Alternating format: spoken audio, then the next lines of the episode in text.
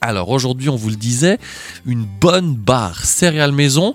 Euh, c'est pour combien de barres à peu près la, la recette, Sabrina? On en fait combien? Alors tout dépend euh, la taille de- des barres, mais il y en a vraiment euh, au moins pour une trentaine. Non, Ah, une non, trentaine? Ah oui, oui. Une trentaine. Donc écoutez la liste des ingrédients. Alors, il vous faut 9 quetch séchés, des chips de banane, des pépites de chocolat, 40 g d'huile de coco, 170 g de beurre d'amande, une cuillère à soupe de sirop d'agave, une cuillère à soupe de miel à l'orange, 80 g de flocons d'avoine, 30 g de quinoa soufflé, 50 g de graines de, tournesol, 50 g d'amandes entières, 30 g d'amandes effilées grillées, une pincée de fleur de sel, 200 g de chocolat noir et 10 g de noix de coco râpée.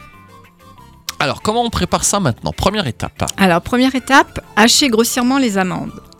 Ensuite, dans un saladier, vous rassemblez euh, tout ce qui est euh, fruits secs, les graines de tournesol, les amandes, le quinoa soufflé, la pincée de sel, les chips de banane, les flocons d'avoine et les pépites de chocolat. Donc on met tout ça en même temps Tout dedans. ça dans un saladier. Donc vous remuez un petit peu, vous découpez les quetchs en petits morceaux. Dans un poêlon, vous faites fondre l'huile de coco. Vous ajoutez les quetchs ainsi que le beurre d'amande, le sirop d'agave, le miel. Vous mélangez et laissez fondre le tout quelques minutes à feu doux.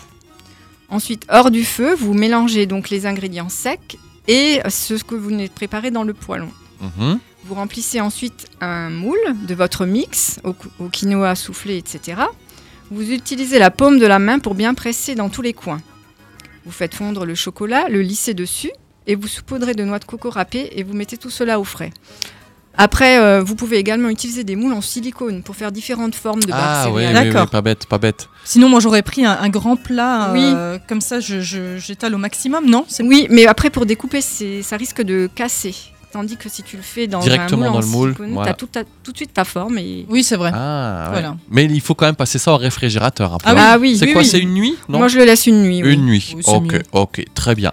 Bon, bah merci pour cette recette. Merci pour cette super semaine, Sabrina. Comme diraient les jeunes, t'as rassuré. Merci. Sabrina, merci qui l'a dit. beaucoup. Et à très Merci vite. à vous, à bientôt. vite. Merci beaucoup.